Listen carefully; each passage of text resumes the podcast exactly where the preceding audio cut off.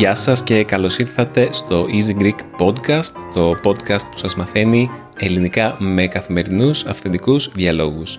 Σήμερα έχω μαζί μου για δεύτερη φορά στο podcast την αγαπημένη μου μαμά. Γεια σου μαμά. Γεια σου Δημήτρη μου. Καλώς ήρθες για άλλη μια φορά. Καλώς σας βρήκα. Την πρώτη φορά που μιλήσαμε, πάνω από ένα χρόνο τώρα, μιλήσαμε για τα γερμανικά. Ναι. Ε, που έχει, έτσι, είναι μια γλώσσα που έχει μια ιδιαίτερη βαρύτητα στην οικογενειακή μας ιστορία. Σήμερα σε κάλεσα για έναν άλλο λόγο, γιατί φέτος και αυτό το Σεπτέμβριο του 2022 κλείνουν 100 χρόνια από την ε, μικρασιατική καταστροφή και το κάψιμο της Μύρνης ναι. και όλα αυτά τα οποία ε, έχουν, είχαν μια σημασία και για την ιστορία της Ελλάδας και της Τουρκίας και για την ιστορία εκατομμυρίων Ελλήνων. Ακριβώς, ναι. Θα είναι ένα πιο βαρύ και δύσκολο podcast αυτό σήμερα, αλλά νομίζω ότι είναι μια συζήτηση που θα έχει μεγάλο ενδιαφέρον για εμάς. Το ελπίζω. Και ελπίζω και για αυτούς που μας ακούνε. Ε, καταρχάς, ας μιλήσουμε λίγο για το τι είναι η μικρασιατική καταστροφή που έγινε το 1922 και ποια είναι η διαφορά της με την ανταλλαγή πληθυσμών; Πολλοί κόσμος ε, νομίζει ότι η μικρασιατική καταστροφή και η ανταλλαγή πληθυσμών είναι το ίδιο πράγμα. Δεν είναι ακριβώς αυτό. Η ανταλλαγή πληθυσμών έγινε ως αποτέλεσμα της μικρασιατικής καταστροφής. Για να είμαστε όσο λεπτομερείς θα χρειαζόταν αυτό το θέμα, θα έπρεπε να πάμε πολύ πίσω στην ιστορία. Ε, το γιατί η Ελλάδα γιατί, γιατί ζούσαν Έλληνες ε, στην Μικρά Ασία, γιατί μετά η Ελλάδα ως κράτος ήθελε να ε, φέρει αυτούς τους Έλληνες στην Ελλάδα, κατακτώντας ε, τη Μικρά Ασία. Αυτό είναι η ιστορία, ας πούμε, μέχρι εκείνο το σημείο. Η Ελλάδα έχοντας αποκτήσει κυριαρχία κατά κάποιον τρόπο στη Σμύρνη μετά από τον Πρώτο Παγκόσμιο Πόλεμο, όπου στη Σμύρνη ήταν μια, πόλη, μια σπουδαία πόλη της Οθωμανικής Αυτοκρατορίας όπου η πλειονότητα των κατοίκων ήταν Έλληνες. Η Ελλάδα ξεκίνησε έναν επεκτατικό πόλεμο στην Οθωμανική Αυτοκρατορία για να κατακτήσει και άλλα εδάφη, τον οποίον αυτόν τον πόλεμο για διάφορους λόγους τον έχασε πανηγυρικά και ως αποτέλεσμα ο τουρκικός στρατός που δεν ήταν ακριβώς ο τουρκικός στρατός. Ήταν τότε η μετάβαση μεταξύ της Οθωμανικής Αυτοκρατορίας και του νέου τουρκικού κράτους, το οποίο έφτιαξε ο Κεμάλα Τούρκ. Ο Κεμάλα Τούρκ ε, ήταν ο, ο του στρατού που μπήκε στη Σμύρνη και ως αντίπεινα θα έλεγα για, τον, για τους Έλληνες που επιτέθηκαν στην Τουρκία και είχαν κατακτήσει πολλά εδάφη της Οθωμανικής Αυτοκρατορίας τα προηγούμενα χρόνια κατά κάποιος τρόπο έκανε μια γενοκτονία στον ελληνικό πληθυσμό της Μύρνης, έκαψε την ελληνική συνοικία της πόλης. Και την αρμένικη συνοικία. Και την αρμένικη συνοικία. Είχε προηγηθεί πριν κάποια χρόνια η αρμένικη γενοκτονία. Ναι, αλλά η φωτιά ξεκίνησε από την, ας το πούμε έτσι τότε, σχετικά περιορισμένη ε, αρμενική συνοικία. Τέλος πάντων, για να μην τα πολυλογούμε, ο άμαχος πληθυσμός και ο στρατός, ε, ο ελληνικός στρατός, τράπηκε σε φυγή, αναγκάστηκαν χιλιάδες κόσμους, δεν ξέρω πόσες χιλιάδες κόσμους, ήταν εκατοντάδες χιλιάδες κόσμου να είναι στην προκυμαία της Μύρνης, εγκλωβισμένος με την φωτιά πίσω. Μόνο κάποιοι καταφέραν να διαφύγουν με βάρκες, ε, με διάφορους τρόπους, με όποιον τρόπο μπορούσαν να βρουν, επειδή ήταν τότε μεγάλο ε, και σημαντικό λιμάνι ε, η Σμύρνη και υπήρχαν οι διεθνείς παρατηρητές, υπήρχαν ε, ε, πολεμικά πλοία από διάφορες χώρες και εμπορικά πλοία από διάφορες χώρες, τα οποία αυτά πλοία ε, σώσανε πολύ κόσμο, αλλά φυσικά δεν ήταν αρκετά για να σωθούν όλ, να σωθεί όλος ο κόσμος. Και είχαν διαταγές να μην επέμβουν οι άλλες δυνάμεις, οι ξένες δυνάμεις γιατί αυτό θα σήμαινε πόλεμο με την Οθωμανική Αυτοκρατορία για άλλη μια φορά και δεν το θέλαν αυτό. Τέλος πάντων, η μικρασιατική καταστροφή ήταν το τέλος της ελληνικής παρουσίας ε, στα παράλια της Τουρκίας μετά από χιλιετίες εξαιτίας αυτού του γεγονότος.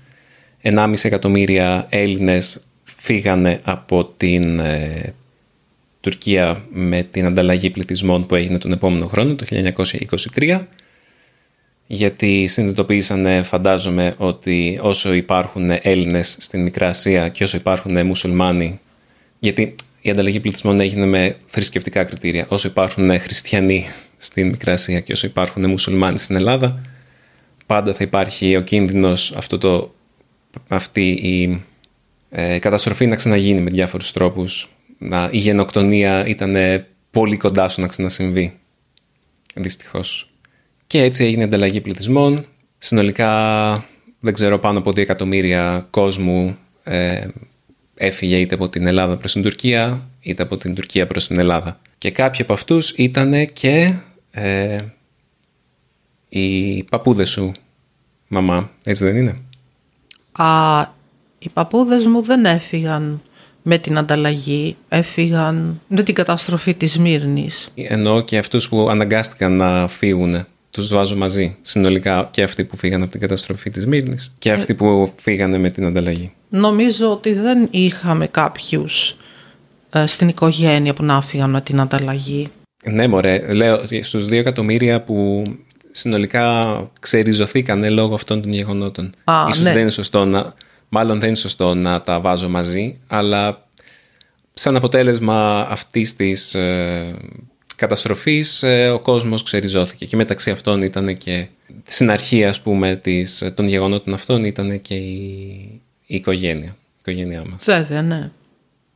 Ποια είναι η ιστορία τους, για πες μας, περιληπτικά; Ναι, ε, τυχαία πριν μερικά χρόνια συζητώντας με μια θεία μου ε, είχα πάρει την πληροφορία ότι ε, πιο παλιά έφυγαν για να αποφύγουν πάλι τη σφαγή στοιχείο ε, κάποια άτομα και πήγανε στη Σμύρνη.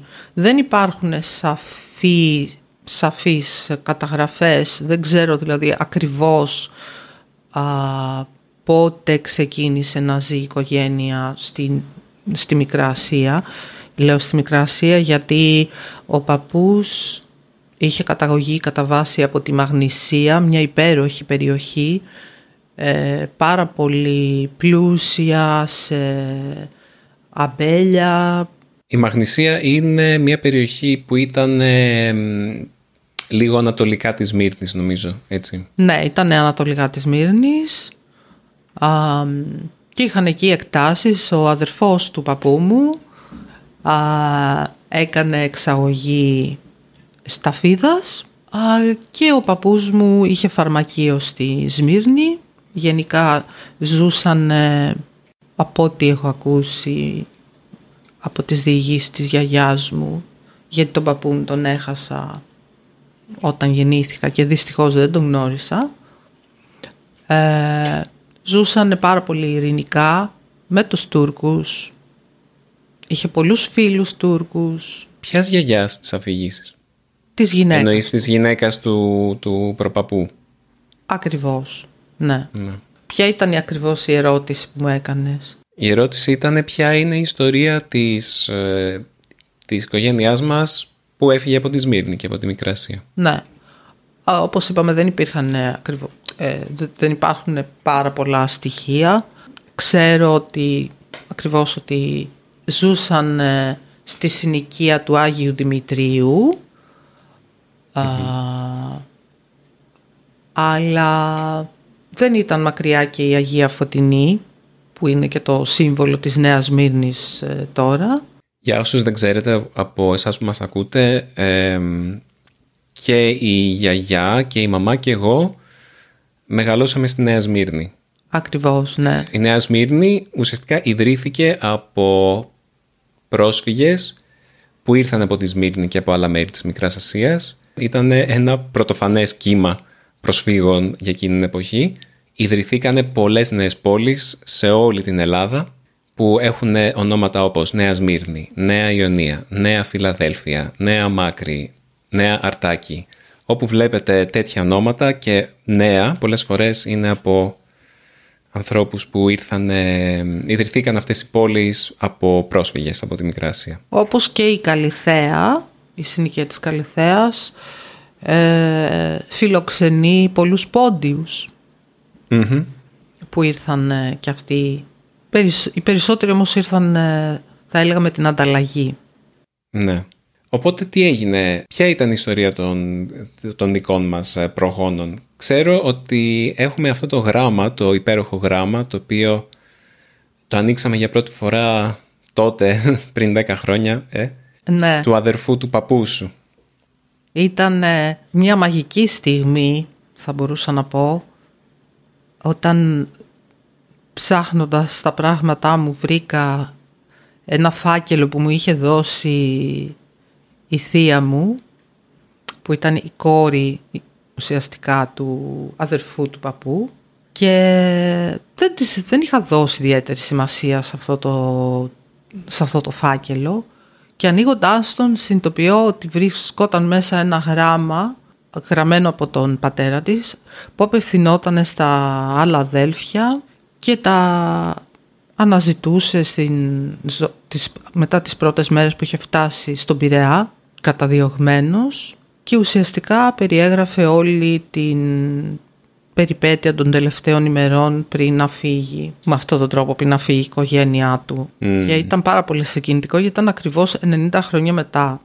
Και έγραφε πως όποιος βρει και διαβάσει αυτό το γράμμα ε, δεν θα πρέπει να ξεχνάει το ότι πέρασαν αυτοί οι άνθρωποι αυτές τις μαύρες στιγμές και ώρες ε, της μοίρας τους.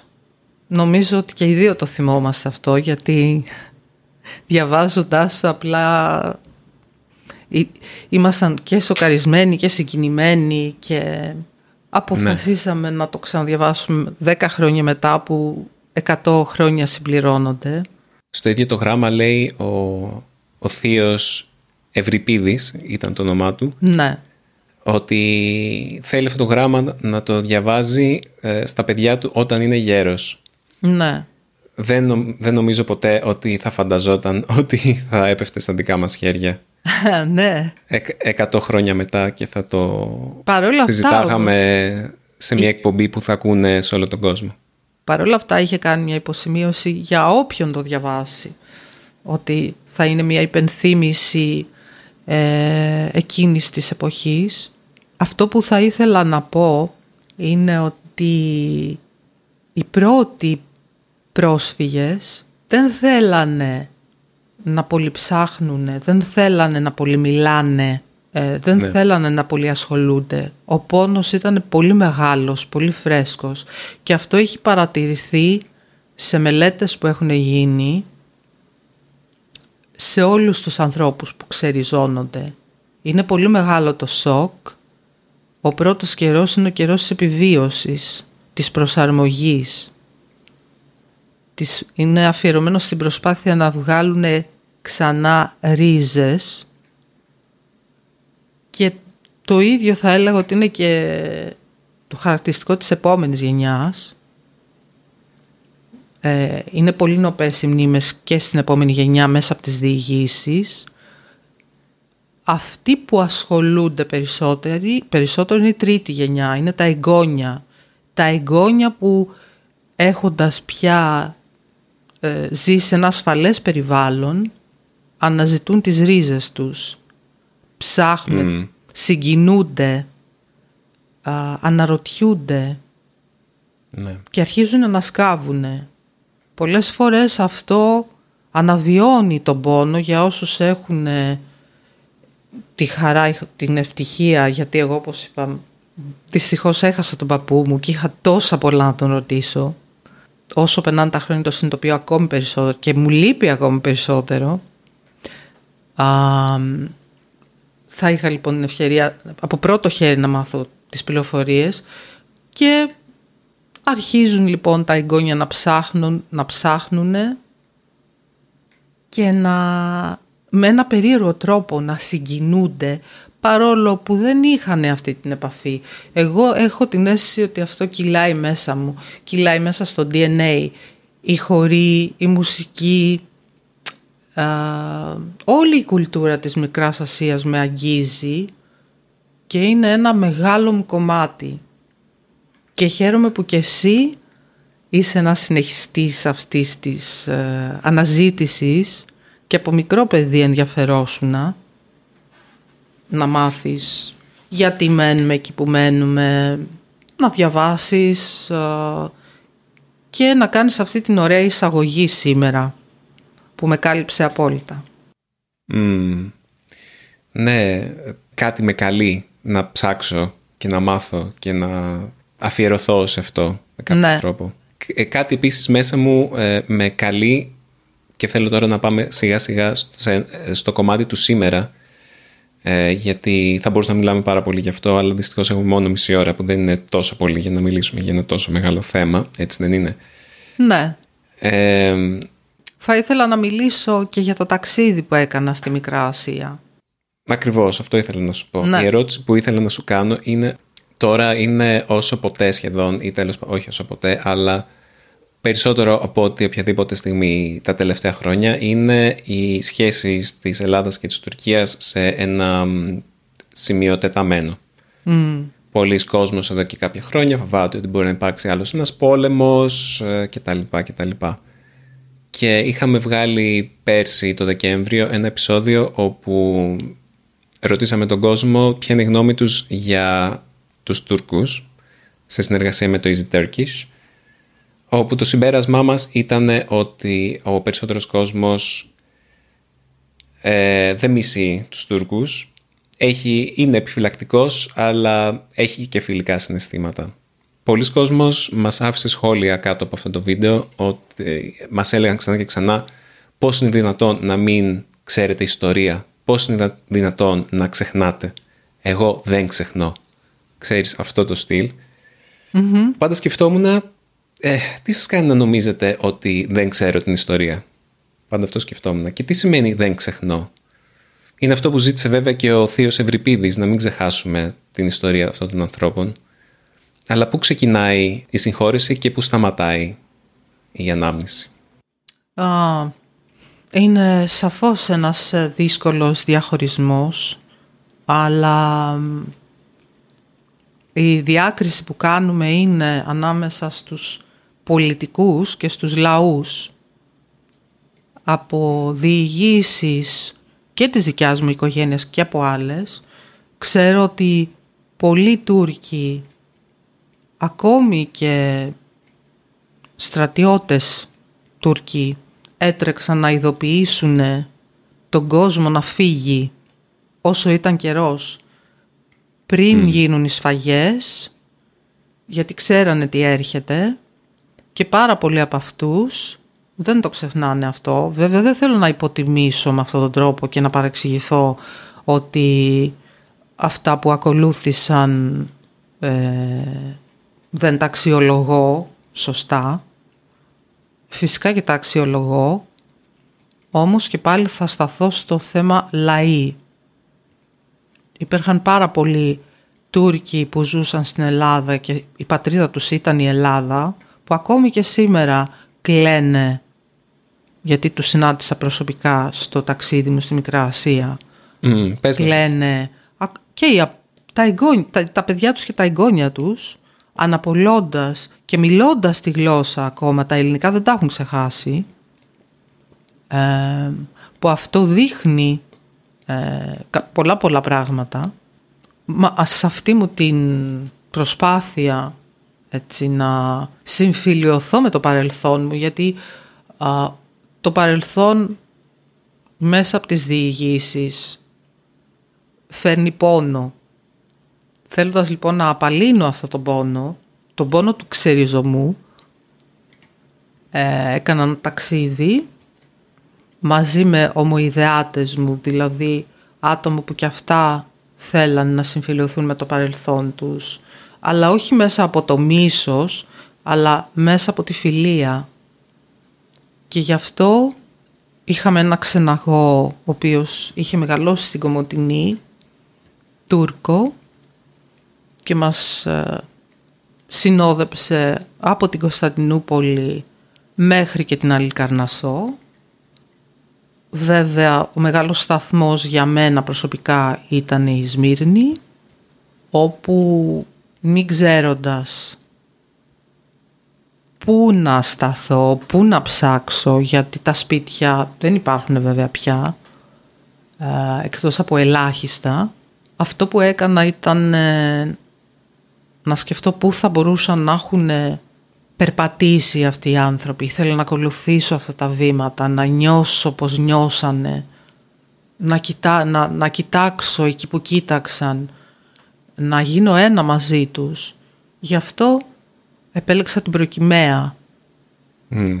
Έκανα τέλειωτες βόλτες όσο μείναμε στις μήνες στην προκυμαία και φανταζόμουν τις οικογένειες τα Σαββατοκύριακα να χαίρονται και να απολαμβάνουν αυτή την υπέροχη θέα που σου προσφέρει το λιμάνι και όλη γενικά αυτή η υπερατζάδα. Ένιωσες κάτι όταν ήσουν εκεί; Ναι βέβαια. Ήταν πάρα πολύ βαθύ και πολύ συγκινητικό. Και επίσης αυτό που μου συνέβη και θα ήθελα να το μοιραστώ μαζί σας ήταν ότι μου έκλεψαν τη τσάντα ε, εγώ φταίω βέβαια, ήμουν απρόσεκτη, στην Κωνσταντινούπολη. Για ένα όμως περίεργο λόγο δεν στενοχωρήθηκα. Όλοι μου λέγανε πω, πω πώς θα νιώθεις τώρα που είσαι χωρίς λεφτά. Το μόνο που είχα ήταν το διαβατήριο. Πραγματικά έμεινα χωρίς ευρώ, γιατί αυτό το ταξίδι είχε γίνει το 2007, οπότε είχαμε τότε ευρώ αλλά άφησα τον εαυτό μου να πάει πίσω, άφησα τον εαυτό μου να αισθανθεί πώς είναι να μην έχεις τίποτα και να πρέπει να ζήσεις. Όπως ε, έκαναν εκείνοι οι άνθρωποι, πώς θα ήταν να σου πούνε από τη μια στιγμή στην άλλη άφησε τα όλα όπως είναι. Μπορείς να πάρεις ό,τι προλαβαίνεις μέσα σε μια ώρα, μέσα σε μια μέρα. Τι να μαζέψεις, τι να πρωτομαζέψεις. Δεν πιστεύω ότι υπάρχει, εκτός από το να χάσεις έναν άνθρωπο, δεν πιστεύω ότι υπάρχει μεγαλύτερος πόνος από το να σου, φουνε, να σου πούνε φύγε από το σπίτι σου, εκεί που πέρασες τα παιδικά σου χρόνια, που πήγες σχολείο, άφησε τα όλα και φύγε τώρα και να γυρίσεις και να το κοιτάξεις τελευταία φορά. Πιστεύω ότι πραγματικά είναι απερίγραπτο και μην έχοντας τίποτα μπήκα λίγο στη θέση τους. Δεν με ενδιέφερε δηλαδή το να πάω σε παζάρια και να ψωνίσω ή να... Απλά ακολουθούσα τη ροή του τόπου και αφού γραζόμουν τις μυρωδιές, αφού γραζόμουν τα πάντα. Και εντάξει, φυσικά με βοήθησαν οι, οι φίλοι που ήμασταν στο ταξίδι. Τρώγαμε παρέα. Αλλά ήμουν επικεντρωμένη σε αυτό. Με βοήθησε. Και όπως σου είπα και στην αρχή και στους φίλους ακροατές, ένα τέτοιο ταξίδι έχει στόχο να παλύνει τον πόνο. Γιατί αυτό μεταφέρεται πιστεύω από γενιά σε γενιά. Δεν είναι ότι το έζησε μόνο η πρώτη γενιά. Πιστεύω ότι μεταφέρεται μέσα μας. Υπάρχει. Και ναι. πολλές φορές το, το κουβαλάνε χωρίς να το ξέρουν. Επίσης προσπαθήσαμε με τα, και με τους υπόλοιπους από την ομάδα να μιλήσουμε με Τούρκους, δεν, βέβαια δεν ήταν δύσκολο αυτό γιατί μας πλησίαζαν πάρα πολύ με πάρα πολύ φιλική διάθεση, με αγάπη, με συγκίνηση και θυμάμαι και ε, μία μέρα που κάναμε μαζί μία δεν θα το έλεγα προσευχή, θα το έλεγα περισσότερο παράκληση να μην υπάρξει ξανά πόλεμος, να είμαστε αδέρφια. Μας χωρίζει, αλλά ταυτόχρονα και μας ενώνει μια θάλασσα που είναι το Αιγαίο και ενώνοντας τα χέρια γύρω από μια ελιά συμβολικά α, το οραματιστήκαμε αυτό, άσχετο τώρα αν δεν γίνεται ή όχι, οι λαοί αυτό θα εύχονταν πάντως μέσα τους βαθιά. Πολύ όμορφη κίνηση. Αυτοί οι Τούρκοι ήταν άνθρωποι που είχατε βρει εκεί ή ήρθαν μαζί σας στην ομάδα με κάποιον τρόπο; Ε, ήταν ε, και κάποιοι άνθρωποι που είχαμε συναντήσει εκεί, αλλά ήταν και φίλοι από μέλη της ομάδας και από τον ξεναγό μας, φίλοι του ξεναγού μας. Οπότε ή και άνθρωποι που ε, τυχαία βρέθηκαν εκεί και τους εξηγήσαμε τι θέλουμε να κάνουμε και ευχαρίστως ε, συμμετείχαν. Αλλά όπου, όπου πήγαμε δεν συναντήσαμε, ε, θέλω να πω, ε, παρά μόνο ε, ωραία υποδοχή. Θυμάμαι όταν φεύγαμε μια μέρα, ήρθανε στο πούλμαν, μας πρόσφεραν κολόνια, είναι για αυτούς σημάδι φιλίας μας έραν τα χέρια με κολόνια, μας πρόσφεραν γλυκά, μας είπαν να ξανάρθουμε, να μας φιλοξενήσουν. Α, και ξέχασα και κάτι άλλο να πω για τη Σμύρνη. Εκτός από την παραλία, ε, ότι υπάρχει ένα πολύ μεγάλο πάρκο. Α, ναι, αυτό ήθελα να σου πω. Μαμά ήταν στο πάρκο η ελιά. Όχι, όχι, δεν ήταν στο πάρκο.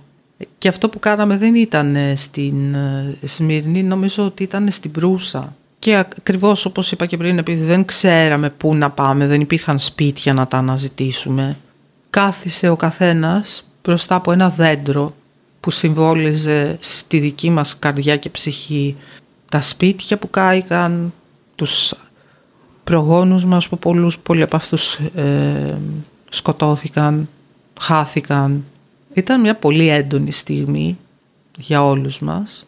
Εκεί θυμάμαι χαρακτηριστικά ότι είχε μαζευτεί η αστυνομία. Σου λέει τι είναι αυτοί, τι κάνανε, τι, τι κάνουν τώρα. Τούρκικη αστυνομία. Ήμασταν περίεργοι, τι, θέλουν μπροστά από το δέντρο; Τρομοκράτες είναι, κάτι είναι. Αλλά εντάξει, γρήγορα κατάλαβαν ότι είμαστε μια λίγο περίεργη. Πιο, πιο ειδική ομάδα τουριστών. Λοιπόν, μαμά, ε, ευχαριστώ πάρα πολύ που μιλήσαμε σήμερα για ε, τη Σμύρνη. Ε, εγώ ευχαριστώ. Νομίζω ότι θα, θα μπορούσα να μιλάω πολλές ώρες για αυτό το θέμα και θέλω να με συγχωρήσουν οι ακροατές γιατί στην αρχή ε, δεν μπορούσα να εκφραστώ πολύ καλά γιατί με καταβάλει συγκίνηση και πολλές φορές ακόμη και τώρα κλαίω σαν μικρό παιδί βλέποντας εκπομπές και διαβάζοντας βιβλία γιατί όπως ξαναείπα μπαίνω στο ρόλο του πρόσφυγα όποιος κι αν είναι. Γι' αυτό και οι Έλληνες αγαπάνε τους πρόσφυγες. Γιατί ξέρουν τι θα πει να είσαι πρόσφυγας.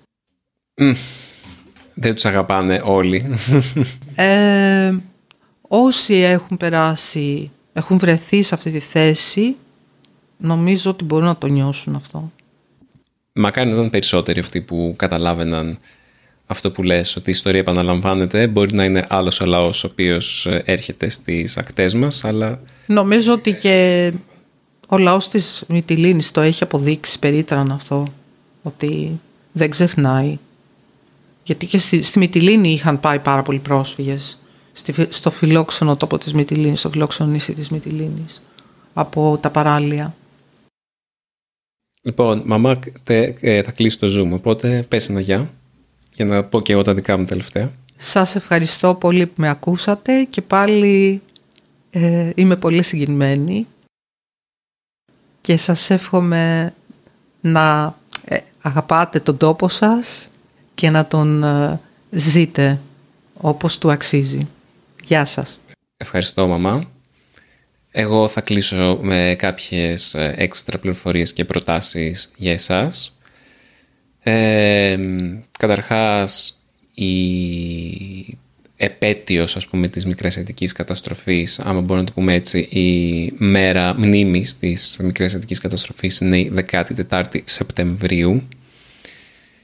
Ε, κανονικά το κάψιμο της Μύρνης είναι 31 Αυγούστου του 1922, αλλά το 1923 άλλαξε το ημερολόγιο από το παλιό ημερολόγιο στο καινούργιο ημερολόγιο και 14, πήγε 14 μέρες μπροστά. Οπότε 14 ημέρες, ε, η 31 Αυγούστου έγινε 14 Σεπτεμβρίου από το 1923 και μετά. Άμα θέλετε να δείτε και να διαβάσετε περισσότερα σχετικά με, την, ε, με αυτή την ιστορία, έχω να σας προτείνω το καταβλεκτικό graphic novel του Σολούπ που λέγεται Αϊβαλή, το οποίο είναι μεταφρασμένο σε γαλλικά, αγγλικά, τουρκικά και φυσικά ελληνικά στα οποία γράφτηκε δείχνει πάρα πολύ ωραία με έναν πολύ κομψό και όμορφο και τρυφερό τρόπο χωρίς να κρύβει το τι πραγματικά έγινε. Αυτή η απόσταση που μας χωρίζει από εκείνη την εποχή είναι αρκετή ώστε να δούμε τα πράγματα πιο ψυχρά αλλά και πιο αποστασιοποιημένα και αντικειμενικά. Ε, από μουσική όλη η ρεμπέτικη παράδοση που πάρει στην Ελλάδα ε, είναι από τη Σμύρνη, οπότε πάρα πολλά τραγούδια αναφέρονται στη Σμύρνη και στη Μικρασία. Ε, από βιβλία έχω διαβάσει το νούμερο 31-328 του Ηλία Βενέζη, το οποίο είναι λίγο σαν να διαβάζεις ε, ένα απομνημόνευμα από στρατόπεδα συγκέντρωσης στην Πολωνία κατά τον ε, Δεύτερο Παγκόσμιο Πόλεμο γιατί όσοι Έλληνες δεν καταφύραν να φύγουν μετά την καταστροφή και πιάστηκαν εχμάλωτοι είχαν μια αρκετά σκληρή, για να το πω έτσι, ε, κομψά και ευγενικά μεταχείριση από τους Τούρκους. Και είναι ένα βιβλίο το οποίο σε, σε, σε, σε βάζει στη θέση των ανθρώπων με έναν τρόπο που δεν μπορείς εύκολα να, να νιώσεις άμα έχεις την απόσταση που συζητάμε τώρα. Και φυσικά υπάρχουν και πάρα πολλές ταινίες πλέον σχετικά με τη Σμύρνη. Βγήκε μια ταινία πέρσι η οποία λέγεται «Σμύρνη μου αγαπημένη» η οποία έχει μια ωραία ισορροπία μεταξύ είναι για το ευρύ κοινό ας πούμε αλλά δεν της λείπει η ιστορική ακρίβεια και θα έλεγα ότι είναι και αυτή μια καλή ταινία να δείτε για να μπείτε στο κλίμα της εποχής και του πώς μπορεί να ήταν να ζει κανείς, ε, ε, να ζει ένας Έλληνας στη Σμύρνη εκείνη την εποχή. Ήθελα να κάνω ένα επεισόδιο για τη Σμύρνη στο Easy Greek και αυτό είναι λοιπόν το επεισόδιο αυτό με αφορμή τα γεγονότα και τα 100 χρόνια από τότε. Περιμένω τα μηνύματά σας, τις απορίες σας, τις διορθώσεις σας, τις παρατηρήσεις σας, τα πάντα όπως πάντα στο easygreek.fm και στο podcast παπάκι easypavlagreek.org Ευχαριστούμε που ήσασταν μαζί μας. Τα λέμε στο επόμενο επεισόδιο του Easy Greek. Γεια χαρά.